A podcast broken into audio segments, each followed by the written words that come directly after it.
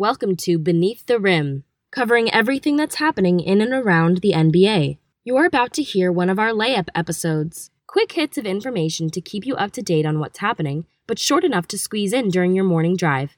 Check back on Sundays for the full court episode, where host Kevin Kloss chats with the brightest minds covering the league. Now, time for the show.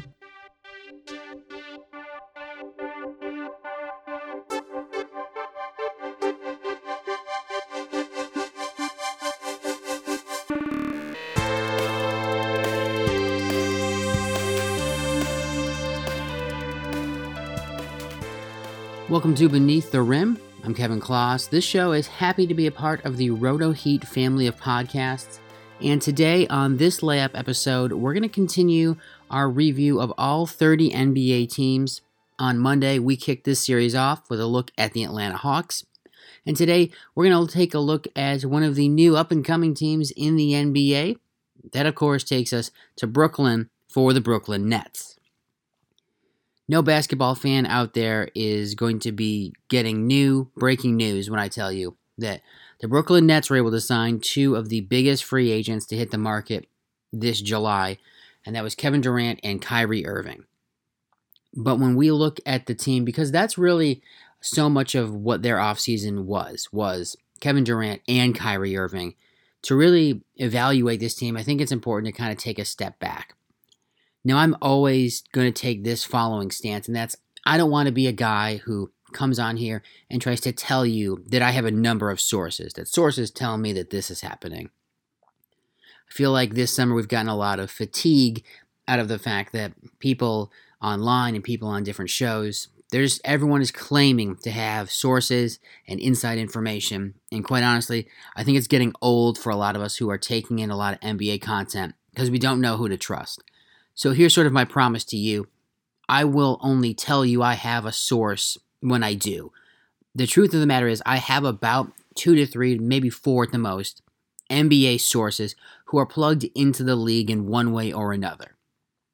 So if you hear me say that a source tells me or someone close to a team told me, it is one of just a few individuals who I know who are connected in the NBA.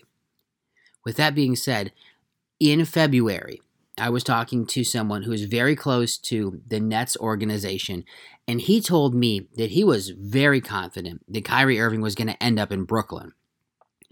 I was skeptical as could be at this point because I still looked at the Knicks as the front runner for Durant and for Kyrie, or for maybe even a Kawhi situation back when we didn't know if he was going to leave Toronto, back when we didn't know that he would ultimately end up with the Clippers.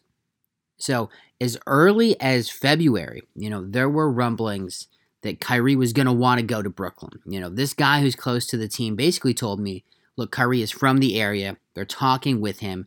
They are interested in bringing him back to the area. And this is where he wants to play. I was told he wants to play in Brooklyn, and I didn't believe it. So, when we got close to that free agency period and we started to get that leaked information that, hey, Kyrie's going to Brooklyn, I guess I shouldn't have been shocked because the other thing I was told was Kyrie was going to Brooklyn and he was going to try to bring Kevin Durant with him. I didn't believe the second part at all, but it turns out that that's exactly what happened. Now, in retrospect, there's all kinds of information that's coming out there now that says, and I can't verify any of this information, it's all just sort of speculation and rumors, that Kevin Durant was not overwhelmed with his meeting with the Knicks. The Knicks just ha- have always failed to have that real great pitch to a big time free agent, whether that was LeBron James, whether that was Kawhi Leonard, whether that was Kevin Durant this year. They haven't just been able to hook that big fish.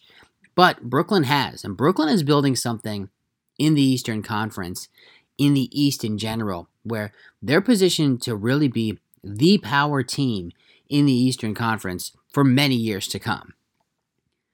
Now, what's the downside to hooking up with KD and Kyrie? Well, you're only getting half of that combination to start the year. Let's be honest. You're really only going to end up getting Kyrie Irving this year, as Kevin Durant's obviously going to have to sit out all year. I still think you're going to get a large part of the player he was this year when he's able to return next year. There's a lot of people who are concerned about what that's going to look like for him but I think he's going to be good. I still think he's going to have, you know, a lot of the tools that we saw him have over the last couple years. Is it going to be 100%? Maybe not, but I think it's going to be close enough that he's well worth the investment. And so, he's not going to be playing this year. So, what do the Nets have then in terms of fielding a starting five, knowing that they have to do it without Kevin Durant? Well, they have Kyrie Irving. He can start at point guard. And Kyrie Irving, just one of the most capable scorers you're going to find at the point guard position. For my money, he's the best ball handler in the league. I know Steph Curry does just amazing things with the ball, but when I watch Kyrie, he just has that thing on a string and just has just amazing capability to get by his defender and get to the rim almost whenever he wants.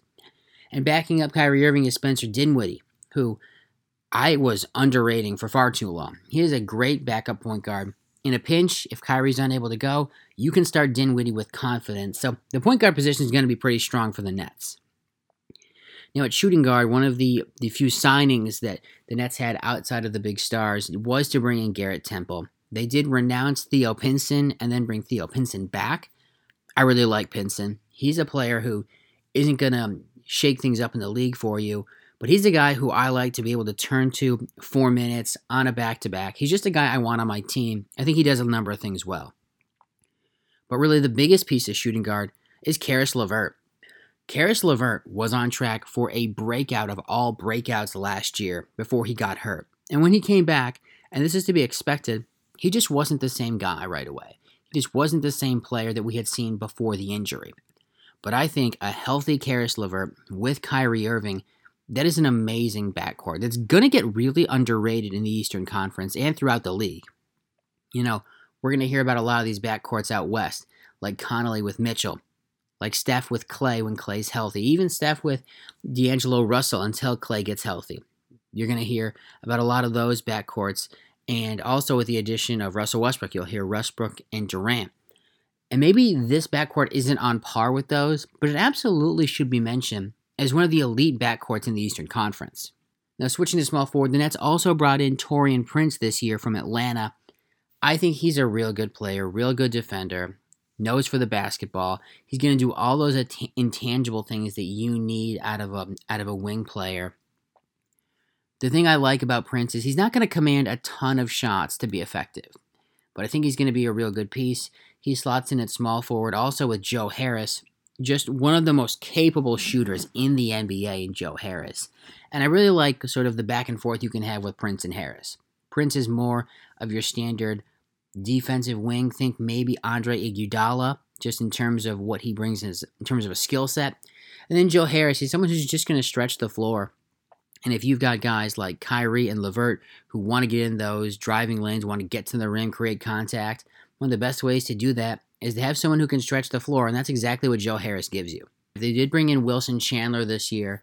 I'm not sure Wilson Chandler's got a huge role on this team, but he's another body. He's another guy you can comfortably start at the four, and you don't have any worries. You know, he could have nights where he goes off for 20 or 25, and then he's going to have nights where he's slightly less impressive. He's a guy who maybe was a little overhyped at one point, whether that was his time in New York or his time in Denver.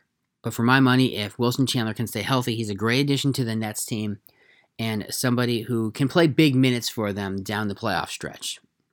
Now we turn to the five, where to me the Nets have two very capable centers. And the contract where they went out and signed DeAndre Jordan as a free agent was a bit surprising for me. Four years, $40 million. For a guy who in his prime, his skill set was based on the fact that he could get up like almost nobody else in the league. He could block shots, get rebounds, and you could throw alley oops up to him with confidence that he was going to throw it down or he was just going to have to get fouled because people couldn't stay with him vertically. He's not that guy today. He's still a guy who can get you some rebounds, who can challenge shots, but the athleticism just isn't where it was for peak DeAndre Jordan. And I think we saw that last year, whether that was his time in Dallas or that when he was traded to the Knicks, he was largely a non component of the Knicks team for large stretches of the second half of that year. I still think DeAndre Jordan can offer something to the Nets, but I think if you're a Nets fan, you need to be very realistic with what you're getting with DeAndre Jordan. You're not getting peak LA Clippers DeAndre Jordan. You're getting a new version of Jordan who can still give you quality minutes and be a quality player, but he's not the guy he was. And backing up DeAndre Jordan is the reason I was surprised that they brought him in, which is Jarrett Allen. Jarrett Allen, I think last year showed so much potential in terms of defensive capability, the base for a solid offensive game as well. Really good intangibles. Here's the one thing about Jarrett Allen fouls way too much. Tends to pick up some fouls really easily. So, if that was the reason to bring in DeAndre Jordan, was that you didn't think Jarrett Allen is consistently going to be able to be on the floor because of foul issues, that's one thing. But at four years, $40 million, I feel like you could have gotten a much cheaper alternative to Jarrett Allen. And just from what I've heard is Jarrett Allen is not expected to start, that they brought in DeAndre Jordan. They paid him that kind of money to be the starter on this team. And and well deserved, he should be the starter on this team if they're giving him that kind of money. Interesting depth at center. I don't fully understand the fit, but at the very least, they've got bodies who they can throw at people, and they've got one starting center and their backup center who are both going to be elite level rim protectors. And that's something that can't be overlooked in this league today. So when we look at the Nets, you figure they're going to be starting with Kyrie Irving, Caris LeVert as their two stars, and then some role players in Taurean Prince and Joe Harris. And then guys like Spencer Dinwiddie and Jarrett Allen and Wilson Chandler, who are, all three of those guys are probably going to come off the bench. All three of those guys are going to give you high quality bench minutes throughout the year.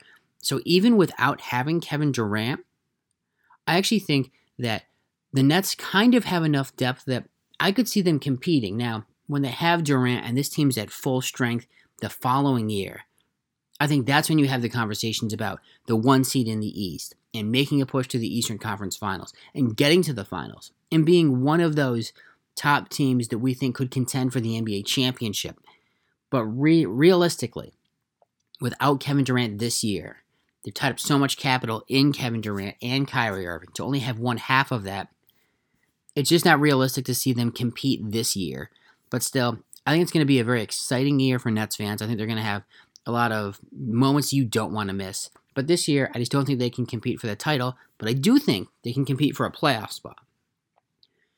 Now, that's all for the Nets. One trade rumor that I did want to just mention that's really been picking up some steam over, I'd say, maybe the last 24 to 48 hours, and that is the idea of DeMar DeRozan leaving the San Antonio Spurs It is being reported now that three teams have reached out to San Antonio about the possibility of acquiring the services of one DeMar DeRozan. That would be the Detroit Pistons, the Orlando Magic, and the Chicago Bulls. Even the most optimistic fans of those three teams would have to agree DeMar DeRozan is not getting traded to a contender. The destination that makes the least amount of sense for me is Chicago. Chicago is not a playoff team. I really like some of the pieces that they have in Chicago. Wendell Carter Jr., Zach LaVine, Lauri Markkanen, Coby White. But even if you add DeMar DeRozan, that's still not a playoff team.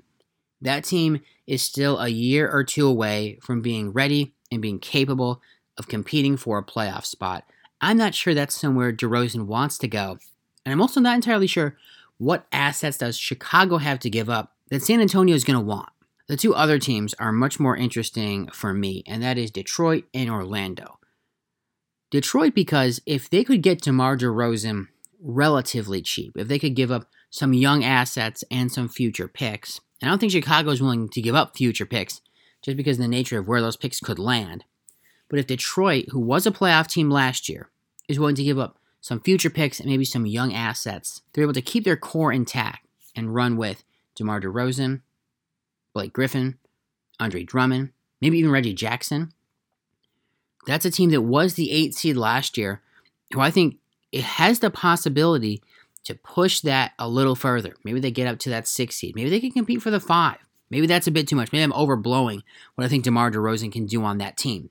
What do we know about DeRozan? He doesn't shoot the three, so that's not going to be great for Detroit. But when you have those three guys in the Eastern Conference, I think you can compete for a playoff spot fairly easily. And the last and, and the last spot is Orlando. You know, they get rumored as to making calls on a lot of guys, and they never really seem to pull the trigger on anything.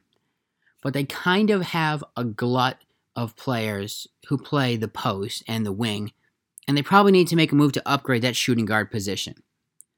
They've got Jonathan Isaac. They've got Al-Farouq Aminu. They've got Aaron Gordon. It doesn't make sense to have all three of those guys Factoring in that you also have Mo Bamba, you also have Nikola Vucevic. That's five players right there. The most you can play on the floor at any time is probably two of those guys, maybe three.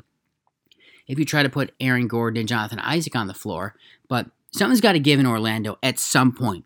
They have accumulated all of these young assets. They haven't traded away future draft picks in terms of first round picks.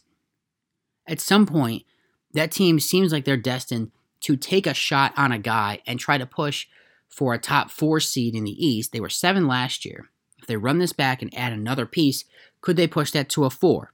I think maybe that's stretching it a bit, but if you're Orlando, at a certain point, you have to make that move as a smaller market NBA team.